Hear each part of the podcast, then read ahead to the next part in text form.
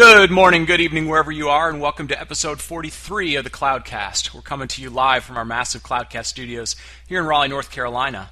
Amongst all the applications that we, uh, application discussions and all the discussions we have on a regular weekly basis, APIs, converged infrastructure, web scale apps, etc., etc., kind of the overwhelming trend of all this is that systems are becoming more and more interconnected, and in some cases, they're becoming more complicated or more complex. So, today's guest, James Urquhart, a longtime friend of the show, we're glad to have him back. Um, kind of a kind of an expert on this. So, James, welcome back to the show. Well, glad to have you back on.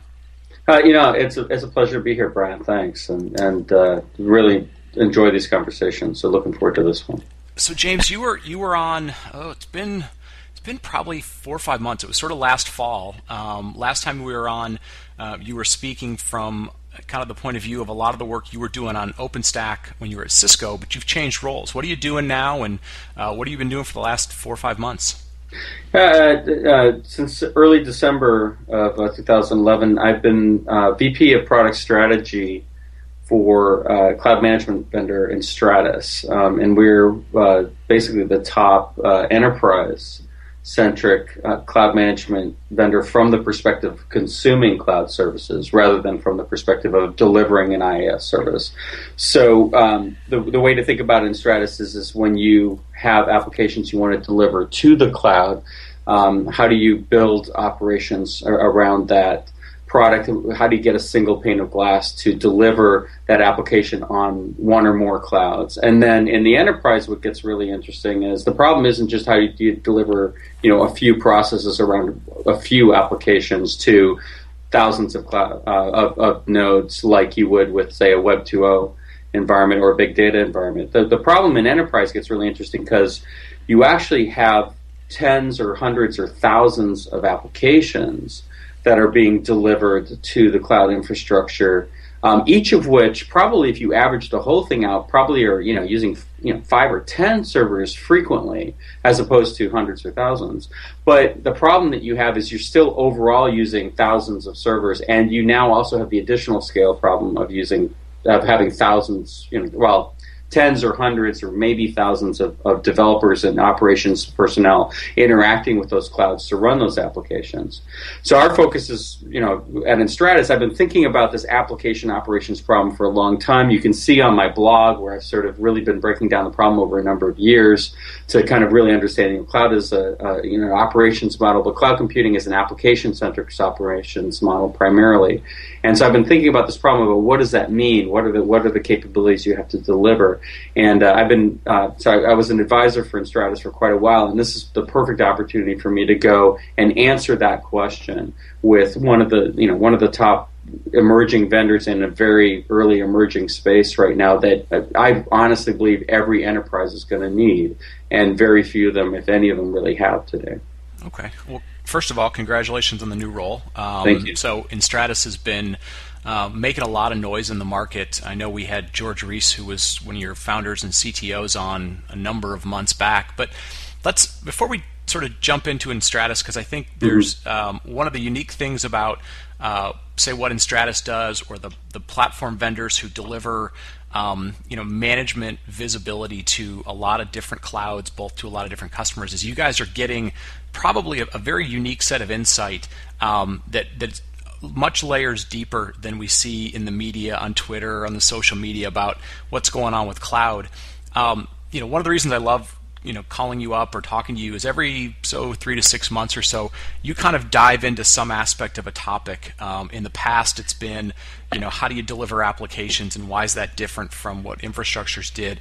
Now recently you've been kind of focused on this system level thinking you know um, we're dealing with more interconnected systems. So like you said an enterprise might leverage a bunch of in-house resources as a as a cloud, a set of cloud resources or segments of a cloud. They might try and interconnect that with a public cloud service, multiple public cloud services. So you, you've got a much more interconnected, complicated model now. Um, you've been not only writing about it a lot on your blog, your blog, you're writing over on GigaOM, but you've been speaking about it. Give us give us kind of the insights. What what triggered you to start diving into this form of thinking? What have been sort of the highlights that you're finding as you're digging more into this space? Well, um, I've really I, I, became aware of complex systems and the science that's really been building um, over a number of decades uh, around the systems level view of of the world um, for for quite some time. I read a book probably uh, in uh, I would say probably 2002 or 2003 that had actually already been out for a while when I read it about um, sort of the uh, it's called complex systems um, and uh, uh, it's really taking a look at the history of the Santa Fe Institute, which is one of the, the great academic institutions that's studying this world. Um, and it introduced me to how that, that, that world came to be. It, there's there's an amount of research on systems level thinking that goes back into the 40s, with uh, some work on cybernetics um, and and some some other uh, pieces that have been written over the, the, the, late 40s, the 50s, the 60s um, that looked at you know stepping away from reductionist thinking, the kind of thinking that Newton introduced, where you, you, you try to break things down to their component parts and figure out how the component parts do each do their thing, and then you know understand the science of each element, and and find root causes for you know specific phenomenon that you're seeing in the world, and, and explain it in very detailed sense um, so that you can come up with formulas that predict how you know how this very closed system ultimately, this very closed view of the world, ultimately behaves.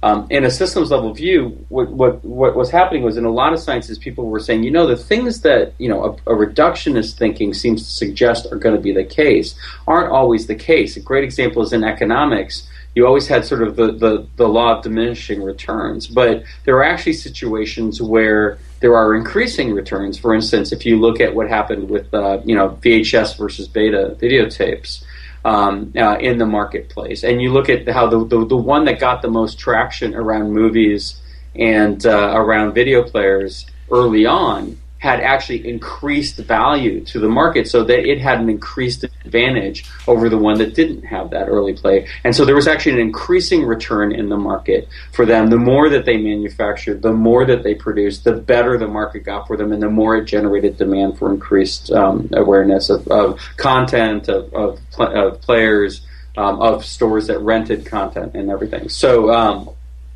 so what you know, why was that? Was really sort of a fundamental question, and, and there began to be this identification that there are when you have groups of individual agents that each react to the world around them according to a set of, of rules and some basic frameworks, and, and even better, potentially could learn from their past interactions to make determinations about how to behave the next time they interact with the, the, the same situations. Um, what you have when you have these many, many, many, many agents interconnected with no centralized intelligence that's really trying to control the behavior of the system, you still have an emerging behavior for the system itself. So you have an emerging behavior for the economy, where you see patterns in the economy that are consistent about the you know checks and balances for, for different kinds of behaviors, but also runaway uh, events that take place on occasion. Um, you have um, you know have that in biology, uh, both in terms of evolution and, and, and, ecosystems, but also breaking it all the way down to the way our bodies work and how cells interact to create this living you know conscious entity that is us. You have it in, soci- in societies. In fact, societies are very very far along in a lot of ways compared to technology in their view of complex systems and how to think about the world in terms of systems. Um, and so the, the, what came out of that for me was I began to look at this, what the internet was doing to software and how we were increasingly interconnecting our software across the board. And finding very quickly that, uh, you know, the, the, the model we are beginning to build towards the way our entire computing infrastructure and the software running on it and the businesses consuming the software um, is increasingly becoming the kind of interconnected many agent no centralized control thing that is a complex system. And it's very adaptive because developers are sort of the dna of the system. They're going in and they're changing the way software works. They're introducing new elements new platforms new concepts and frequently to try to, to build a thriving you know a thriving world for their software in a highly competitive ecosystem. And so you have all of these sort of traits of complex adaptive systems starting to show up in software. And what that means ultimately is that the way you think about building an application and operating an application um, moves away from the siloed models that we were all very used to, where we just focused on the application and focused on how to make that application as res- as stable as possible in the world that it's running. Okay. To this idea of the system itself having a resilience and having a, a you know an existence that has to be maintained independently of the individual agents that are running into it, and that you, when you put your your software in that world, you have to understand how your software can be resilient in the face of this ever-changing system that it's running in. Okay. And uh, I did a, a, a, presentation at uh, GlueCon, on a keynote, where I sort of really laid out the case for why the world we're moving into is this complex adaptive systems world, and, and some basic things that you can do today, some practical advice today on things that you can do as you develop your next generations of applications um, and to be able to address the systems model that you have to begin to address in this interconnected world. Okay. Yeah, and we'll we've got uh, we'll have a link in our show notes uh, to the slides that you have presented. So for folks that want to go see what what James presented, that'll be in there.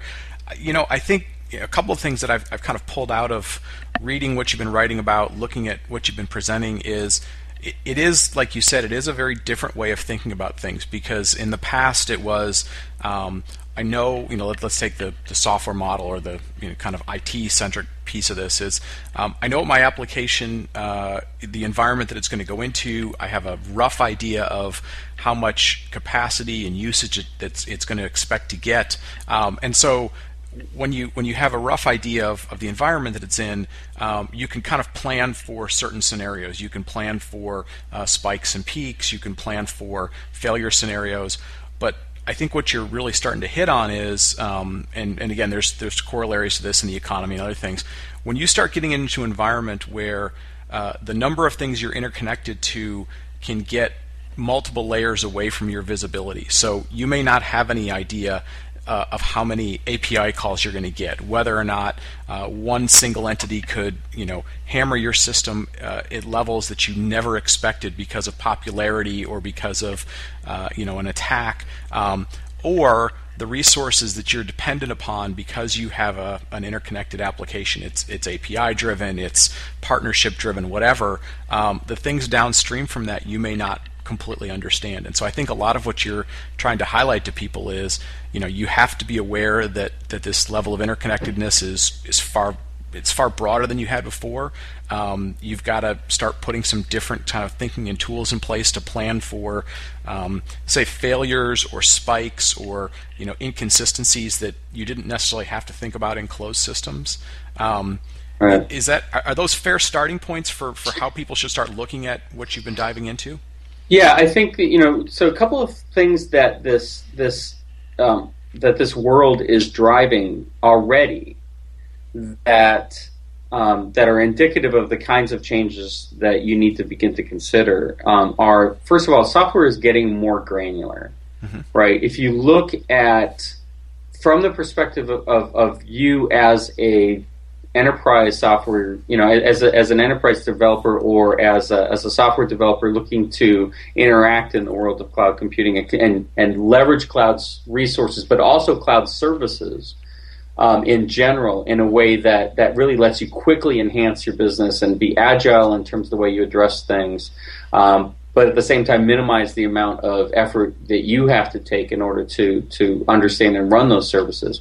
You look at that situation and you begin to understand that you know with things out there like uh, you know various Amazon services like their you know everything from RDS that their their relational database service to their billing services to a bunch of other things that they have readily available. You look at things like Twilio, which we use in Stratus and a number of the companies use for for, for all things phone communications, um, and there's a number of companies kind of in that space. If you look at um, you know other services like Salesforce.com and what they do with Force.com, and your ability to build applications directly against a data set that's being you know created and managed ultimately by another application. Um, what you begin to understand is, is that these pieces and parts are coming together in in more granular ways. So there's more pieces and parts, not less and they're but they're each piece and part is actually simpler in some ways. Even if I consume Twilio, which is probably a very sophisticated application underneath, from my perspective, it's an API, and that API is actually relatively simple for me to develop to. And so the, the things we're building are becoming simpler, but the relationships those things have to the world around them are becoming more complicated and more sophisticated. And the thing to remember in a complex system is that if you want to thrive, you shouldn't trust anybody.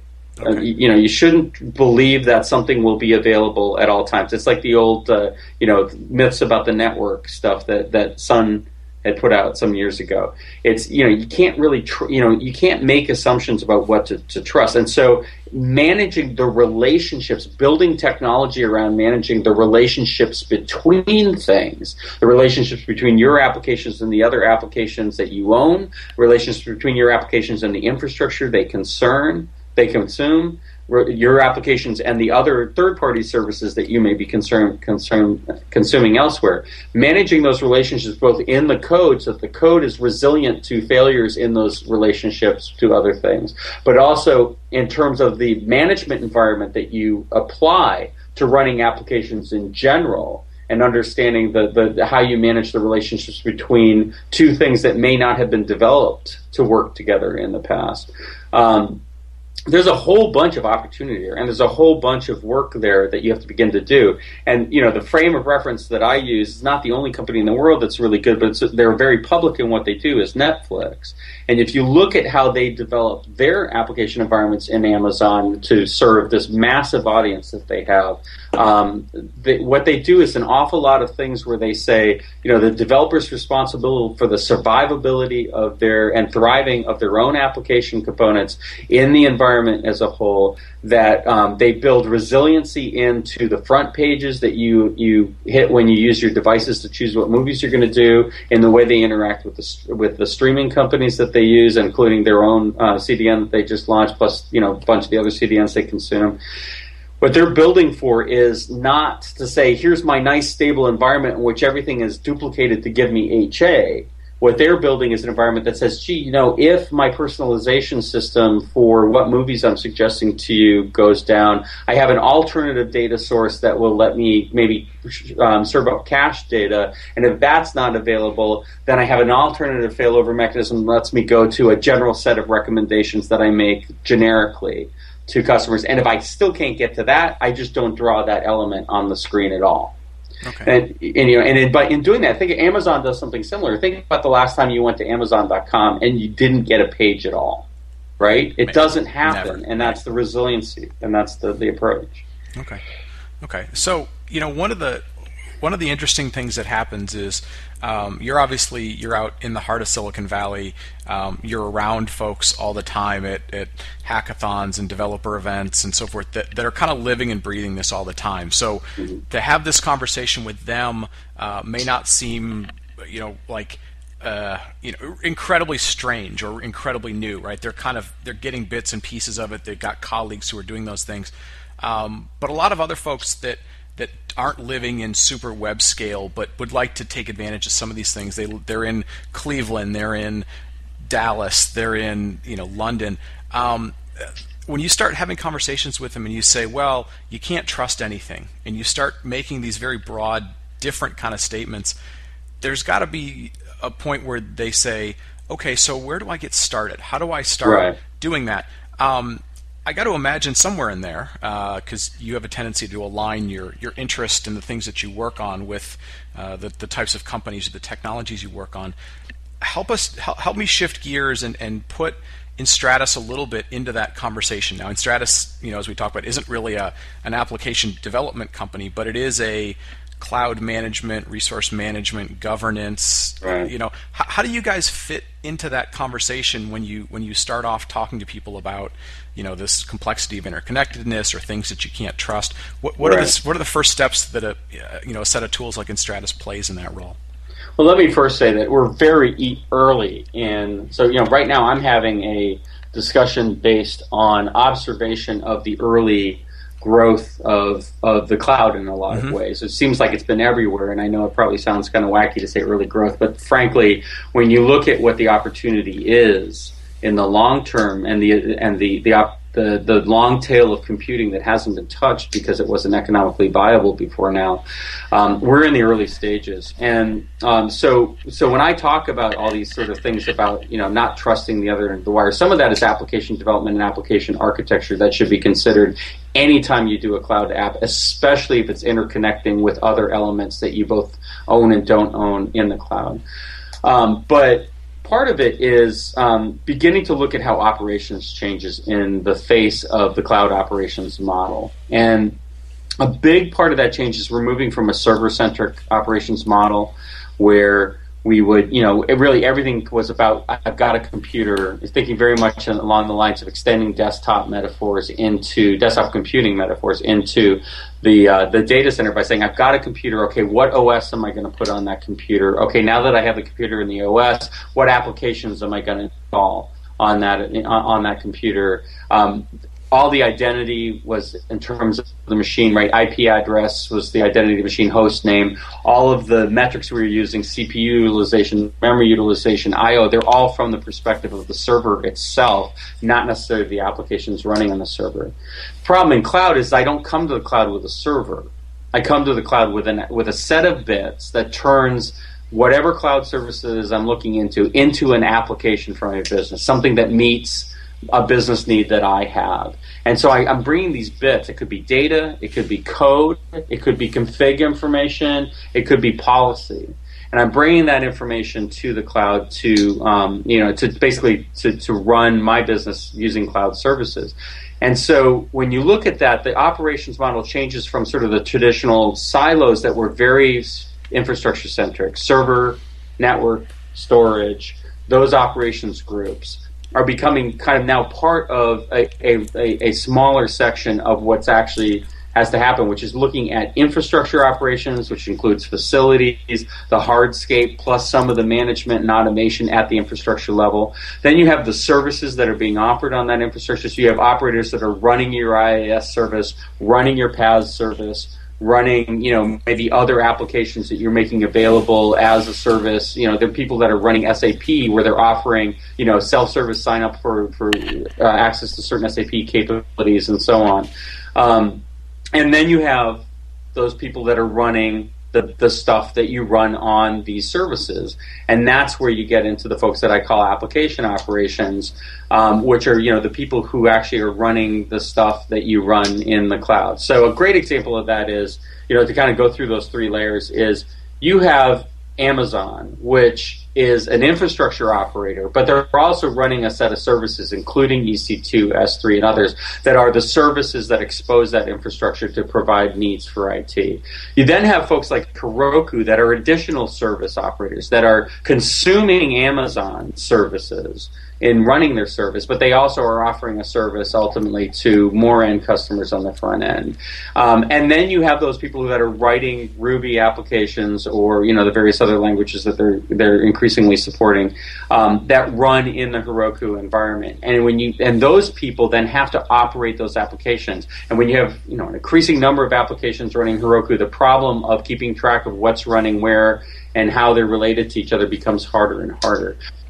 What Enstratus is doing is really focusing on that application operations problem, that problem of how do you manage the stuff you want to run in the cloud um, against the cloud services that you want to consume to, to get that those applications delivered. So we're really looking at a, a, variety of things that are about how to decouple how you run the application from how, the services that you're consuming, and that includes basic you know provisioning of applications into infrastructure as a service environments, which we do a lot of today. So um, you know, ba- basically saying, you know, I need an instance of a server, I want to run this image on it. Um, and you know it's still relatively server centric at the baseline level, but beginning to move into the area where you say, but you know the way I organize those images and the, that data is from the perspective of the application that I'm running in the cloud. So that's one.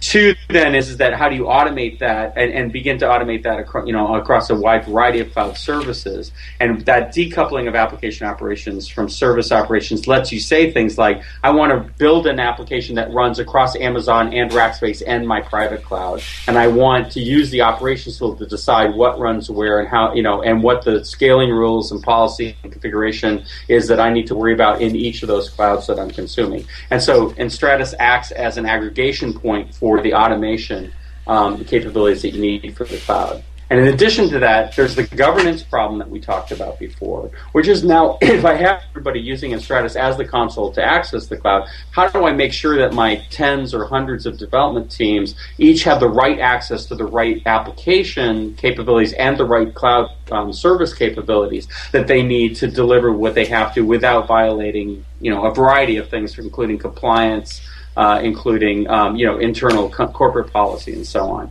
So that governance piece becomes really important, and we do things in Stratus that are really cool. Like we, we, we do action level. Uh, access control, where you could do things like say this junior operator, he can start an instance of this type, but he can't stop one.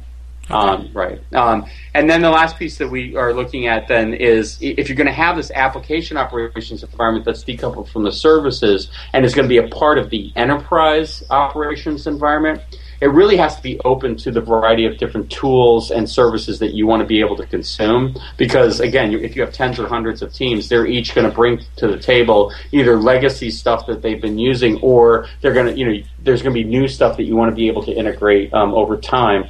So we've been very careful to make sure we're, we're, highly integrated with different capabilities, and it's easy to integrate additional tools into what we do. So we support Chef and Puppet today, um, and it, we use their tools. We don't embed Chef, Chef and Puppet in what we do. We allow you to consume your Chef and Puppet environments uh, in a completely you know standard way in terms of how you would use those tools. Um, same thing goes to, um, for what we're um, beginning to do work on with uh, with different image catalogs that are available in the market and different monitoring and management capabilities. We want to be able to um, very easily make it just a point and click capability to integrate a variety of different um, tools in the environment, and then to give you the APIs, which we have today. We have a very full set of APIs, both uh, APIs to to act against Enstratus, but also notification APIs to signal when we've taken an action as um, Stratus that you can use to basically integrate with a wide variety of tools, everything from you know lifecycle management tools to your other management tools to your your you know if you want to your um, your uh, uh, configuration manager, uh, your um, uh, change management database systems, and so on. And so those those capabilities, uh, that that integration, that ability to integrate into your existing models and to evolve your operations models within Stratus as a part of your overall IT um, operations approach is really important to what we do as well. And that and you know that allows you to begin to build an application level operations practice that uh, is something that you know every enterprise is going to need with the cloud, but uh, but really nobody has looked at it that way. Very few companies have looked at it from an application perspective in the past. Right. Yeah, and I and I think you know one of the things that's sort of interesting uh, when you talk about it, and when I when I sort of see the things that that Stratus is adding, um, it is it's like you said, it's this very uh, it's this very flexible model. So you want to uh, leverage AWS, you want to leverage Rackspace, you want to uh, you want to leverage an OpenStack environment that could be running anywhere, uh, a VMware environment, whatever those things might be. You know, it, again, it could also be, you know, above infrastructure as a service. It could be platform as a service, so a, a cloud foundry service, uh, or or whatever. It's it's interesting because it takes a little bit different approach to what we heard for a while sometimes around when people would talk about hybrid clouds. So they talk about, well, hybrid cloud really means uh, you've got you know private type of services that, that IT is running or, or whoever is running it, but it's basically like stuff inside the walls. And then, uh, you know, when you've got certain use cases, a bursting type of use case or a need more capacity on a on-demand use case, um, you'd have you'd have to sort of match what you did in-house with what you did, you know, externally through a service provider. And what what you guys are really saying is. Um, that might be all well and good. Somebody might want to do that, and, and you could you could manage it that way. But is that really the way you, you really want to have flexibility in how you in how you manage these things. So you may want to give your developers uh, purely a low cost type of option that is uh, you know very simple set of services they can enable. You may want to go to uh, give them a different set of of options that they can do in terms of what they want to build that has more robust services built around it. And what you're really focusing on is this kind of consistent layer that lets you say, I'm going to give you access to enabling the resources. I'm going to make sure that I can wrap policies around that either at a, a group level, a person level, um, so that we don't um, you know get ourselves into a lot of trouble. But you but you you do take away um, some of those things that, that might limit somebody that says, well, we're only going to allow you to do that if you've got like on one side of the pipe and like on the other side of the pipe. You're sort of saying that's irrelevant. What's really important is that um, I can give developers the resources that they want with the kinds they want. I can give IT a level of control so that they can solve business problems, and and the consistency is really at that kind of horizontal level across wherever the resources are. Yeah, I wouldn't say I, it's great, great description, but I wouldn't say that like versus like doesn't matter. Um, what I would say is, you know, the, the, the the operations model that you apply to the resources and services that are available to you mm-hmm. has to be able to take into account all those resources easily and actually simplify working with um, even potentially a very heterogeneous environment.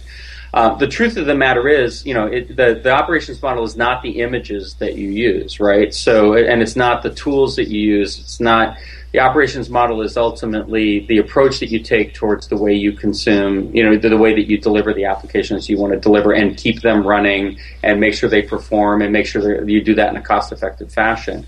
So, what what becomes very interesting there is if you step back and look at it from how you how you want to operate your applications down to then, therefore, how do I consume resources to do that? When you take that top down view of what's going on, um, you begin to see that you know more and more stuff you can abstract more and more stuff about the resources and the services you're consuming um, and be consistent in the language and the, the you know the verbs and the nouns that you use without resort, resorting to a least common denominator approach to computing, right? So still allowing differentiation to come through from the different services, but when like is like, then in terms of the operations tasks, you can actually say, well, this is consistent. The way I provision a server is consistent. The way that I applied load balancing, um, there may be different capabilities that are made available to me, but but generally, how I apply load balancing is consistently described for me, so that I don't have to relearn for every single provider.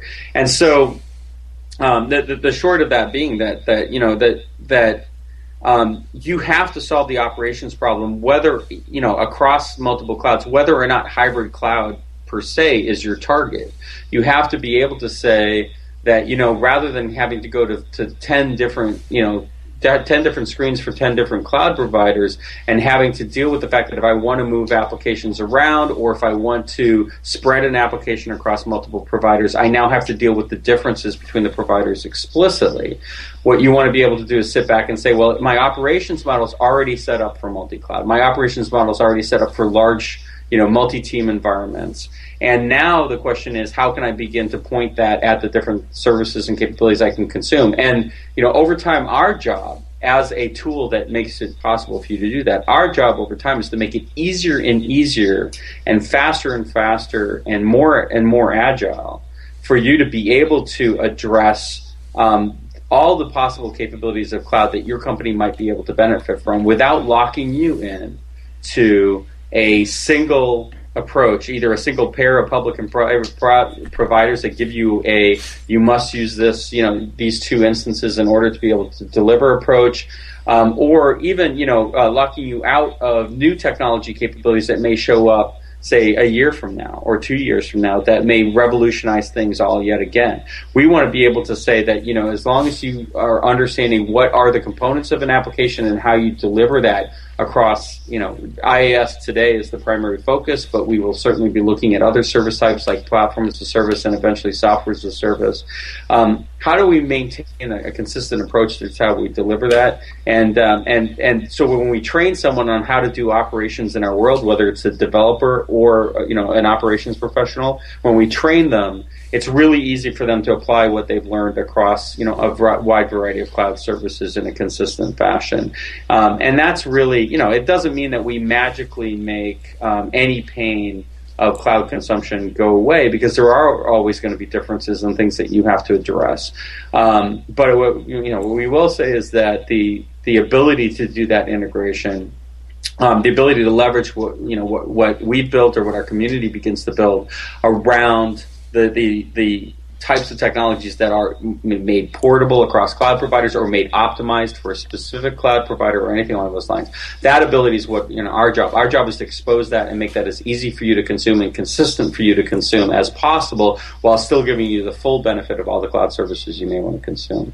Okay. Very good. Well, listen. Uh, last quick question. I'm, I'm just sort of trying to get a, a temperature reading, I guess, because you you get a chance to get out and talk to a lot of customers that are that are pushing the envelope on this that really want to solve business problems with, with new ways of looking at applications and operations.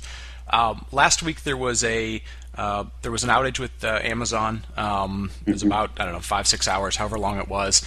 Um, we had a similar one I don't know six seven eight months ago. The one last year was everybody was up in arms. It was oh my gosh, you know the cloud can't do this and Amazon can't do this.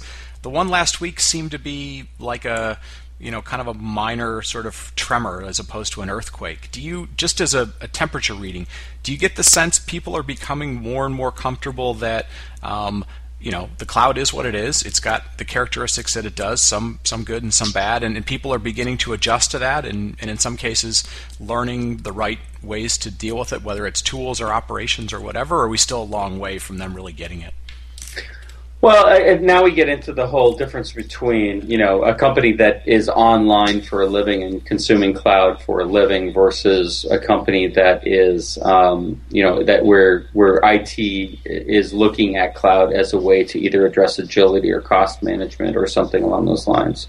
Um, I would say that there's a class of companies out there. Typically, I call them Web 2.0, and there's some of the big data and analysis companies as well that learned a big lesson with the first Amazon outage. Um, some of them survived, but scrambled like crazy to do so.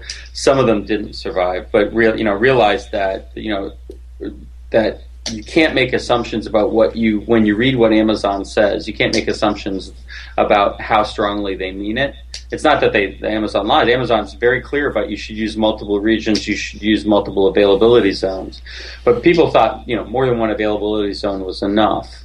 And those companies that were burned by that, that depended on running on the cloud in order to be a business, made the changes they need to make.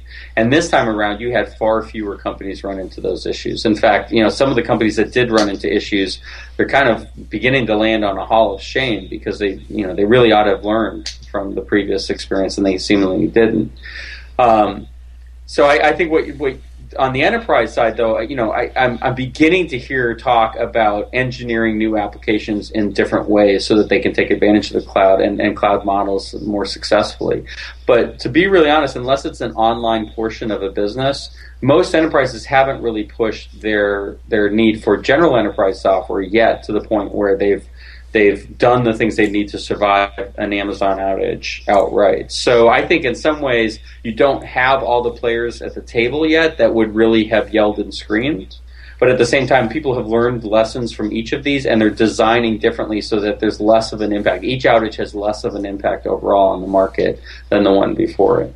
Okay, well, very good. So we're making we're making some progress, even if sometimes it's uh, only part of the industry or it's or it's a little slower, but we're making some progress. So I think I think something's going to happen technically in the next year or two, maybe three, that is going to finally move where. So in enterprise is interesting in this market because in in a lot of ways this is the first major transition to computing where enterprise trails the rest of the you know other markets completely. So they trail consumer in terms of cloud adoption. They trail, um, you know, government from in, in general mm-hmm. from cloud adoption. So what I think you're going to see is you're going to see some combination of factors come together, including you know the budget finally showing up and the initiatives finally getting mature enough within the enterprise that are going on today plus new technologies new service offerings um, new lessons learned about architecture and, and tools that, that incorporate the, those lessons learned that will cause a, a very very strong shift in application development and deployment in the enterprise um, uh, towards uh, you know a, a, public cloud first model most likely. Although private cloud will always be there, and I'm not. I, I, I, I think private cloud has a, a, strong purpose, but I think you'll start to see people sort of saying that it's actually easier to turn out successful applications for the enterprise in a, in a cloud model and even a public cloud model at some point in time. And when that happens, all this discussion about outages and, and, and you know, unless there's pure negligence on the part of a cloud provider, um, I think outages will be, you know, it's just part of the game. What are you complaining about, kind of stuff, you know? Right, right. Well, very good. Well, James, uh, with that, I'm going to kind of wrap it up. Thank you so much for the time, as always. Uh, we're out of time for the week. Um, James, where, for people that want to follow what you're working on or find you out and about in the industry, where can they find you? Um, where can they follow the things you're writing or, or keep up with you or connect with you? Yeah, absolutely. Well, first of all, on Twitter, I'm very active. Uh, it's just uh, James Urquhart, first name, last name, together as one string. Um, and uh, you know, I, I, welcome anybody to follow me and and uh, you know interact with me directly there. I, I enjoy conversations online quite a bit. Um, I'm also writing uh, not as frequently as I'd like, but I'm writing pretty frequently for GigaOM uh, on their cloud coverage. So uh, gigaom.com/cloud. It's a great place to find me there. Um, and there's an author page for me as well, and, and I'm sure Brian will include the link for that. And then uh, the the last uh, uh, good place to find me is, is at a number of, of cloud events. Uh, you know, I'll be at Structure next, or actually this week, I guess. it's all going by so fast, but uh, and then uh, I'll be at a number of events late this summer and in the fall timeframe as well. Um, I welcome people to, to, walk up, introduce themselves, um, be a part of the conversation uh, ongoing, um, and especially you know as we dig into this this you know the, what complex systems means to the way we operate applications in the cloud. Uh, people who have insights on that, I'd love to hear from you uh, and and uh, converse with you that way. Um, and then I'm at Enstratus, and and uh, uh, people can contact me. Um, first name dot last name at Enstratus. Okay, very cool. Well, folks, we're going to wrap it up for the week. Um, thanks again to James. You can follow us on Twitter at the or reach us on the web at thecloudcast.net. You can check out uh, all the updates to the website, our YouTube channel, and as well as uh, links to the show, uh, how to download the show on iTunes and Stitcher. And thanks again for listening, everybody.